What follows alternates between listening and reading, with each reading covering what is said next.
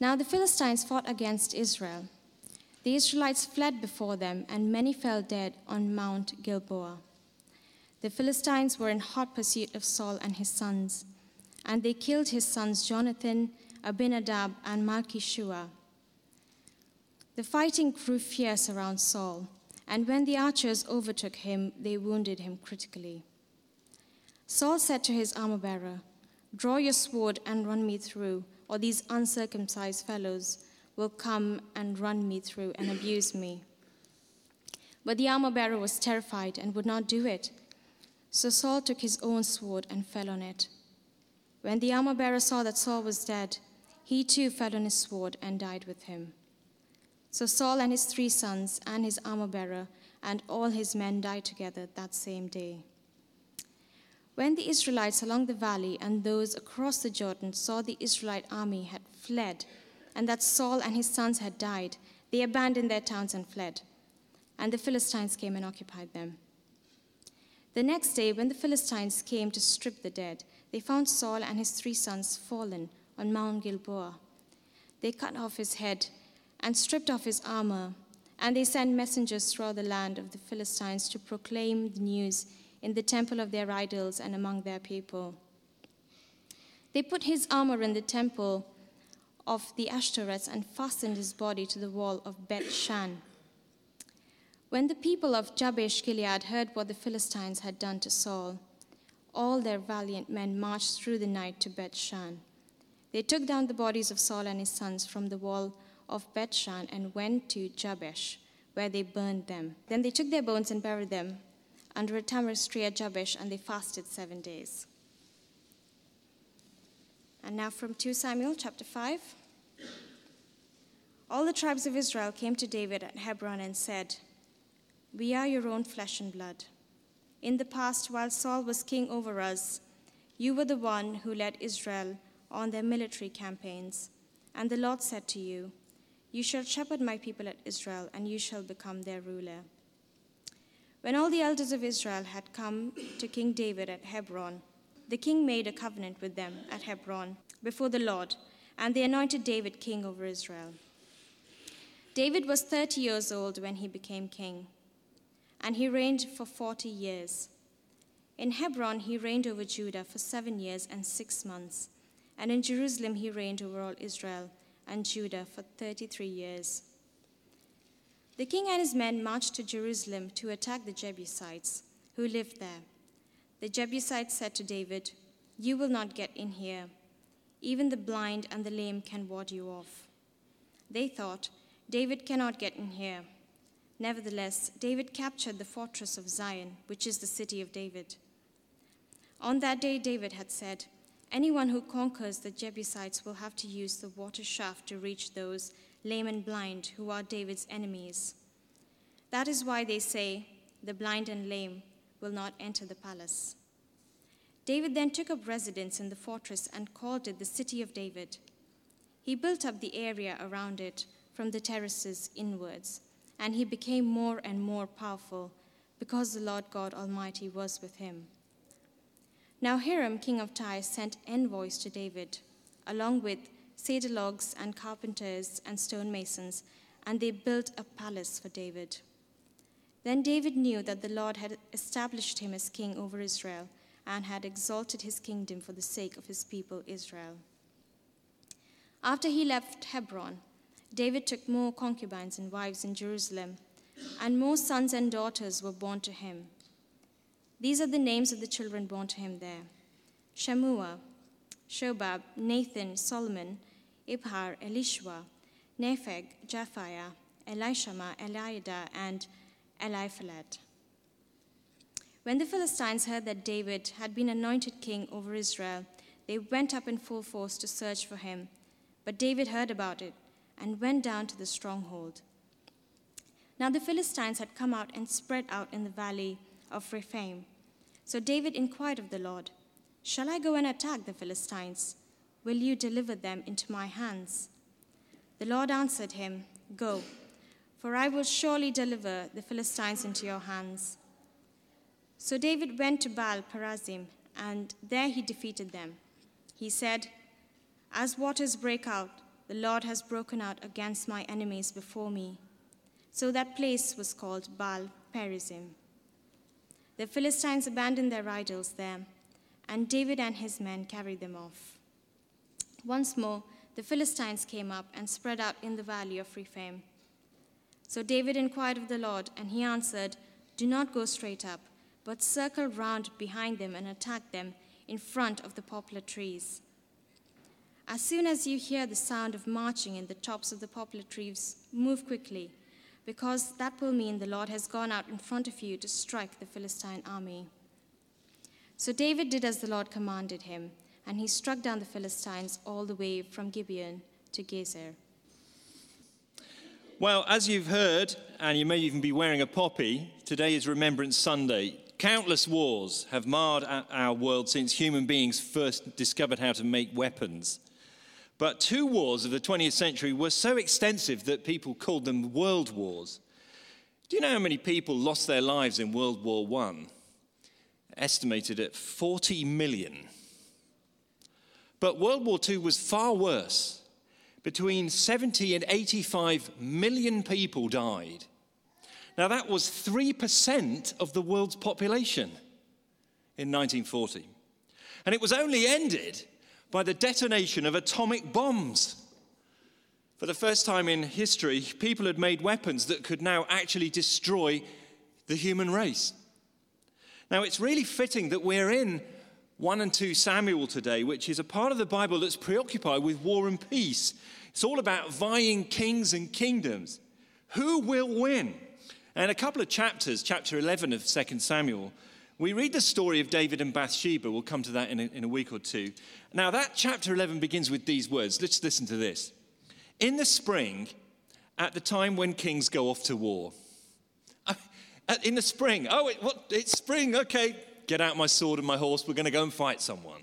It's kind of, I don't know if the writer was being ironic with that sentence, but it is a sentence that covers a world of misery. Every spring, let's go and fight. And the last chapters of 1 Samuel and the first chapters of 2 Samuel are full of battles, intrigues, murder, war. It is violent, it's brutal, it's chaotic. What is going on? Now, the point, according to a very good commentary and writer Tim Chester, is here we have the key to understanding history. Through all the machinations of history, God works to establish his king. The key to history is this through all the machinations of people, through all the, the dealings of power, polit, politicians and power brokers, God is working to establish his king. That is the point. The key to history God is working to establish his king. And therefore, that is the key to our lives as well. And we're going to see this story unfold in three stages. The first one is the tragic fall of tall Saul. You got it? The tragic fall of tall Saul. The second one is the surprising rise of little David. The surprising rise of little David. And the third point is the choice we are all making. First, the tragic fall of tall Saul. Uh, back to at the end of 1 Samuel, if you would, back to uh, chapter 31, we read this account of how it all uh, ended up for Saul. Verse 1 The Philistines fought against Israel, the Israelites fled before them, and many fell dead on Mount Gilboa. This is very brief and all the more poignant for it. The Israelites are losing. Verse 2 and 3 now homes in on one family, a noble king, Saul, and his three sons. And the sons are butchered. And now Saul himself has been hit by arrows. He's pierced, but he's still standing. But he knows that the end is close. Those of you who are fans of the Lord of the Rings books and the Lord of the Rings uh, films, which were uh, very prominent a few years ago, will remember the flawed hero, Boromir, once a great warrior who gave in to the temptations of power, represented by the One Ring. Boromir eventually uh, gave his life to defend the others in a battle with the monstrous orcs. And Boromir was shot numerous times with arrows, but he continued to fight on, sank to his knees until finally he was killed. He fought to the end. But there is not going to be a heroic blaze of glory for King Saul. He knows his enemies, these guys, the Philistines. He knows what they do to people that they capture alive in battle. It will be a fate worse than death.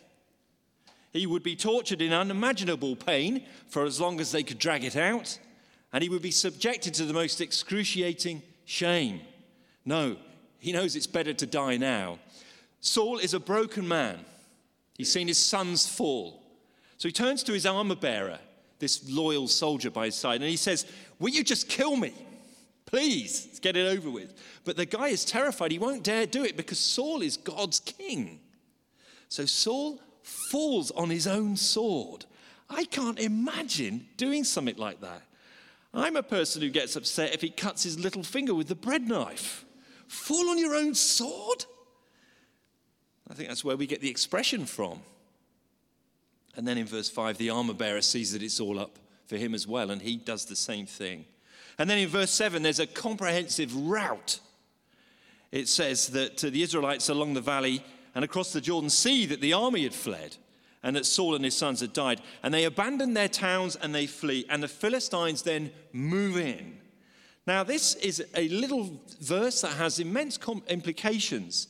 The Israelites' land is now occupied, they're losing their home. Their most formidable enemies, the Philistines, have come in and it's the beginning of the end for God's chosen people. And then in verses 8 and 9, it kind of gets worse because the Philistines are plundering the dead and they find the bodies of Saul and his sons and they think, ha ha, here they are. They're gloating in triumph. They find Saul, he's quite obvious because he's taller than everybody else. They strip his armor off, they cut off his head. Maybe they even play football with it. And then they preach the gospel. What? Yes, they preach the gospel. Have a look at verse 9. They cut off his head and stripped off his armor, and they sent messengers throughout the land of the Philistines to proclaim the news in the temple of their idols and among their people. The Greek translation of this um, verse uses the word that we translate as evangelize. Preach the good news. They preach the good news that Saul is done. And what they're really saying is, our God's won, our God's reign. This is a theological claim. And verse 10 for poor Saul is the ultimate indignity. They take his body and they hang it on a wall to be exposed and to be eaten by those birds and crows and vultures that want to peck it away. Now, in the Old Testament, this is a terrible thing to happen. If a person's remains were exposed and desecrated after they died, it meant that they were under a curse. It means there is no rest for you. You're not resting in peace. It means you're being punished even after your death. You are cursed. And this travesty explains this huge risk that some people take from a place called Jabesh Gilead. They remember many years before Saul had actually rescued them in a dramatic battle, and they're still grateful. So they travel all night, some brave guys, and they come and take down the bodies, and they, they, they, they march all night back, and they honor him in his death, burn the, burn the remains, which by now are rotten, and give his bones a decent burial. They give some final dignity to the defeated king. The tragic fall of tall Saul. Why do I say tragic? If you've been following along with this series, you know Saul was, was no perfect model of humanity, he was no saint. Why was it tragic? Because, you know, Saul had so much going for him. His height, he was head and shoulders taller than any other man. He had impressive stature, gave him a commanding presence. We would say he had charisma, leadership presence. He was chosen by sacred lot by the spiritual leader of the people, Samuel. He was anointed king in a formal ceremony. He won popular acclaim with victory after victory. He was their first king, and he really looked the part. He was their guy, and the majority of people stood by him through thick and thin. And yet, Saul was a study in failure. Where did it all go wrong? He stubbornly refused to admit when he'd done wrong, and he would not humble himself in repentance before God. Now, this stubborn streak in Saul, he wouldn't admit when he'd done wrong. It led to a rift in his relationship with Samuel, the spiritual leader of the nation. And Saul then spiraled into isolation, jealousy, fits of rage manic behavior generated by David, his younger rival. And we might feel some sympathy for Saul. You know, his frailty does remind us of ourselves sometimes. But his failure was not inevitable. It was the result of choices, choice after choice that he made himself and constantly made in his relationship with God. Now, the interesting thing about this is that David is no perfect saint either. Later on, David is going to commit some sins that are probably worse than Saul in our eyes. But Saul's the one that ends up in tragedy. Why? Because at bottom, he set himself up in opposition to God. And the first commandment of the Ten Commandments is the greatest one You shall have no other gods before me. God must come first. Joyce Baldwin an, was an Old Testament scholar. She wrote these words As a man is in the presence of his God, so is he. Perhaps if Joyce Baldwin was writing now, she would include women, so let me change the, the quote. As a man or woman is, is in the presence of their God, so are they. What are you like when you stand before God? Just you and Him. You see, at heart, Saul was a worldly king. He trusted in the strategies of this world. He looked at the cultures around him for guidance in how to be king. He trusted in the weapons of this world. All through 1 Samuel, the writer subtly emphasizes the link between Saul and his armor, Saul and his weapons. In the Goliath episode, it's Saul who tries to equip David with, with armor and a helmet and, and, and weapons. Then, um, from then on, every time we see Saul, he's carrying a spear, he's dependent on it. Then there's this issue with the, the armor bearer. He, he has to have an armor bearer with him. He, he has to fall on his sword. Even in his death, the Philistines take his armor and take it back to their temple. Saul is always associated with these strategies, this weaponry of this world. And in some ways, his armor has gone back to its home because trusting in human armor is a Philistine thing to do. It is a God replacement. That's what Saul trusted. And not just armor, but power games and manipulative politics as well. We saw that in some of the episodes where Saul tried to control David from taking away his influence. These strategies are an emphasis on what is seen, what can be grasped, what you think you can control in life. They are worldly, and we see that they destroyed him in the end. Saul's fall was tragic. Now, in contrast to that, we see little David and his surprising rise. Now, you might say, well, why is it surprising? We know from earlier on in 1 Samuel, God was the one that chose David, he was specially picked out. Yeah, that's right. But in the eyes of everyone else in the story, David is a really shock choice, a surprising king. Very few people really believed in him enough to trust their lives to him. You remember when uh, Samuel went to his home and asked Bring out your sons, so one of them's going to be chosen to be king. And, Sam, and David's dad brought out the seven oldest ones. He didn't even bother calling for David, he's just out there with the sheep. So that shepherd boy. So his own father has got low expectations. Maybe you can sympathize with that. He's the smallest, it says, of the eight sons. And then he did beat Goliath and won great victories, but soon it's quickly followed by opposition from the king, Saul. And all the power is on Saul's side humanly speaking, armies, weapons, chariots, popular appeal. Saul's got it all. It leads to exile, a manhunt. His name was slurred. David takes refuge in a cave. 400 guys come and gather around him. Who are these guys? This is what it says in chapter 22. All those who were distressed or in debt or discontented. What a great bunch of people. You know, these are the, I'm on the run and these are the guys I've got. They're distressed. You know, half these guys are crying and depressed. They're in debt. They've got no money and they're just discontented. This bunch of people around him. It's hardly the SAS. He's always on the run. He has a few hundred ragtag guys with him and a bounty on his head. And the thing about David is, the other surprising thing, he constantly refuses to take matters into his own hands. Even when there's an amazing opportunity to kill Saul, when Saul decides to take a comfort break in a cave where David is hiding, David refuses to do it. We heard about this last week. A wonderful message from Jez. You know, the men are even trying to God talk it. Look, the Lord's given him into your hands. Just go and kill him now. We can get this done with. Stop living in a cave. David's like, I wouldn't dare lay a finger on the Lord's anointed. He just cuts off a corner of his robe.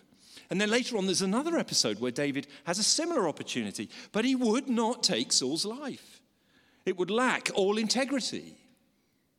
Saul was God's anointed king. It was not for David to follow the ways of the ancient world and bump him off like a mafia warlord. David must wait for God's timing. And that wait takes forever, or so it feels. And so he did. Even when Saul was dead, David refused to play power politics. The first four chapters of 2 Samuel are a squalid story of power brokers, warlords, and people making their moves, jockeying for position to try and take some power now that there's a vacuum created by the death of Saul. This is how people always behave in the world when there's a leadership vacuum, don't they? But David will not join in their games. He will not grasp power he doesn't celebrate the removal of his rival, he actually writes a, a poetic tribute. He laments the fall of Israel's king.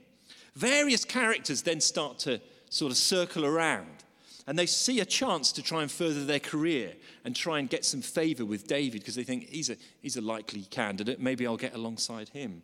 But David will not play their games. Two guys actually come along and there's a puppet king that's been installed by the warlord Abner. These two, this king is called Ishbosheth. And he's reigning there, but he's really, the power behind the throne is the general over the army. And these two guys think, we're going we're going to take Ishbosheth down, and then we're going to take his head and give it to David. And that way we're going to align ourselves with David. So they go in, and while the guy is sleeping, they kill him, cut off his head, and run for their lives. And they go to David and, and they bring it back as, as proof that they've, they've done it. And they say, There you go, David, take your crown. But David refuses to do it. In the midst of all the scheming, all the betrayal, all the violence of these chapters, David constantly entrusts himself to God. He basically says, I don't need people to bump off my rivals to protect me. My protector is the living God. And the Lord is not dead, He lives and it is He who will protect me from my enemies. And all of this behavior is underpinned by a deep conviction that God is to be trusted. God is to be trusted in spite of the delays, in spite of the uncertainty, where you don't know what's going on, in spite of the messiness of life. God is to be trusted. The message of the Bible can be summed up in two words trust me. Perhaps that's a message that someone here needs to hear today. You're in a place of great uncertainty, confusion, hurt, mess. You don't know what's going on. The message of God's word to you is trust me. David did. He's an example to us in the midst of chaos.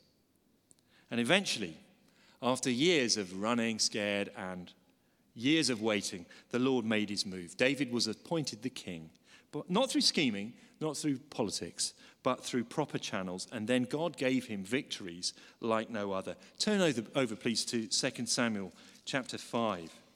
This is the summary chapter about David's rule.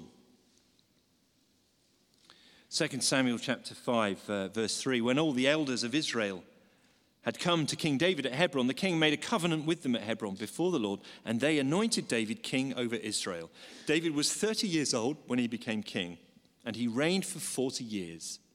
In Hebron, he reigned over Judah for seven years and six months, and in Ju- Jerusalem, he reigned over all Israel and Judah for 33 years. It was a golden era. First of all, David took the capital city, which they thought no one could, could take. They said even, uh, even the lame and the blind could defend this place. It's so strong. But David managed to conquer it. He, he established a capital city that would last the people for, for centuries. He then defeats the Philistines, these great enemies. He drives them out. And in a wonderful moment, the Philistines actually abandon their gods, their idols, and run for the hills. And they take their gods away from them. So, where's your, where, where's your gospel now? The living God has defeated them. And that's the refrain all through this. God has done it all. Chapter 5, verse 10. He became more and more powerful because the Lord God Almighty was with him. Chapter 5, verse 12. David knew that the Lord had established him as king over Israel and exalted his kingdom for the sake of his people Israel. Do you see the point that this writer is getting across to us? In the midst of history, how surprising that it was little David who should become the conquering king. He didn't look the part, he was doubted. He was opposed. He was persecuted. He didn't use the levers of power. He wasn't a politician. He waited. At times, he almost gave up. He was frequently depressed. If you don't believe me, read the Psalms. But he hung on, he trusted. And the main point again is this the key to understanding history is that through all the machinations of human beings, God works to establish his king, the most unlikely king. And so God makes David the king, he anoints him. And if you've been around for this series, you will know that the word in Hebrew for the anointed king is the word we call Christ.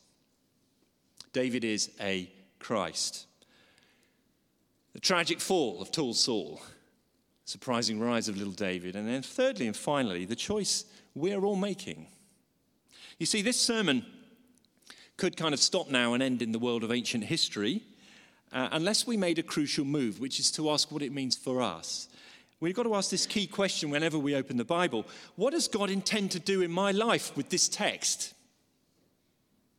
What does God intend to do with my life in, with this text? And the answer here is God wants us to ask which kingdom we're seeking and which king we're trusting. You see that? There's two kings, two kingdoms here. And, and, and all the time you're either trusting one or the other. God is asking you today which kingdom are you seeking in your life and which king are you trusting? Now you might be saying, King? Kingdom? I'm a voting member of a parliamentary democracy. I don't have a king. Well, we've got a queen, and she's lovely. She's not really a king like these guys. Of course, kingship has changed a lot since 1000 BC, but human hearts have not changed. And according to the Bible, we all seek a kingdom, and we all trust a king to get us there, a ruler.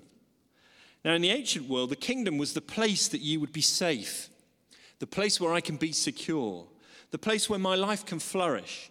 You'd have a place where you could belong and you'd enjoy life, you'd enjoy peace, abundance, prosperity. You could flourish.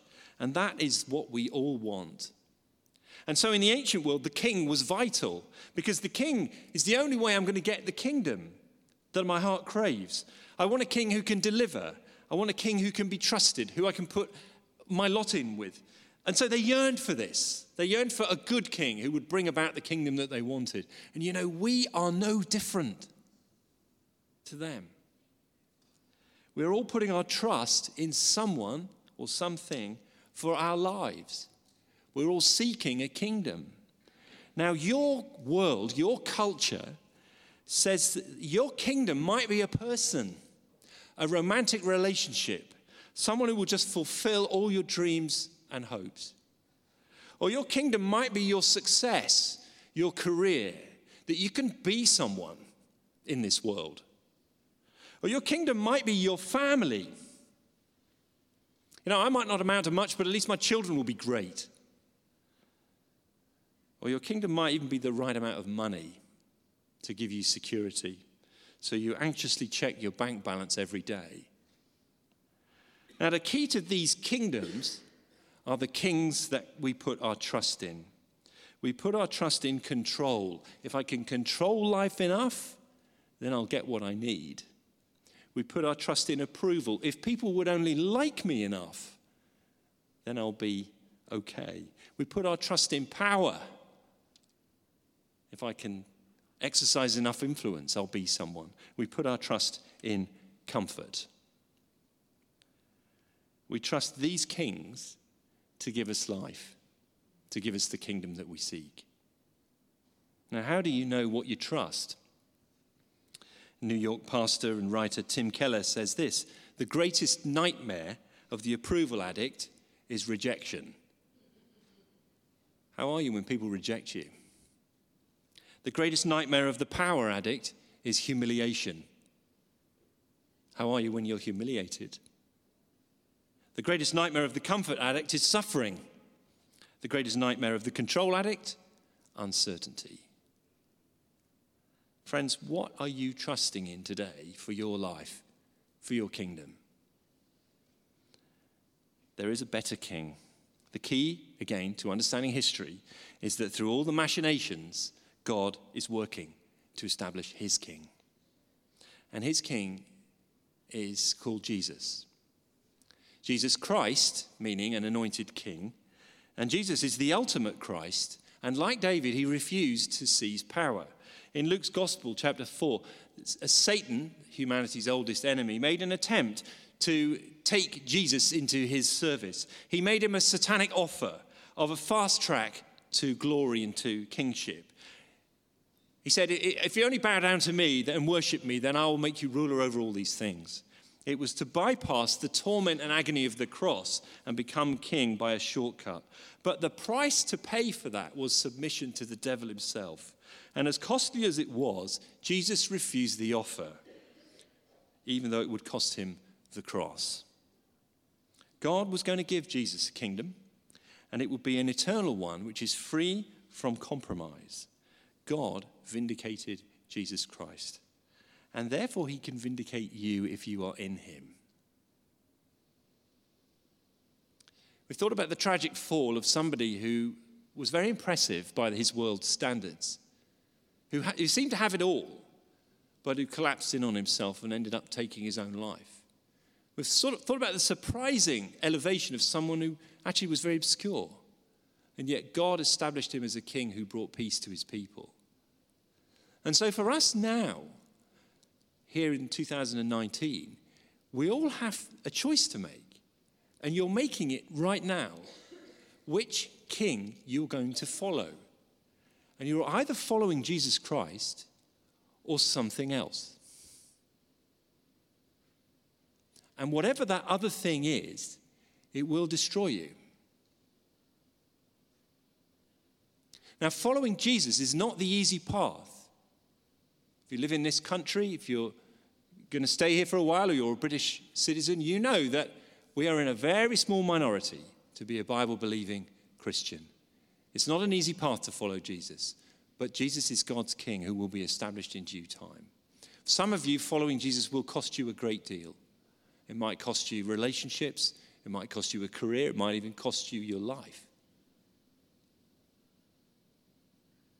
So we all have to ask is this king worth it? And the Bible's answer is he really, really is. Let's pray.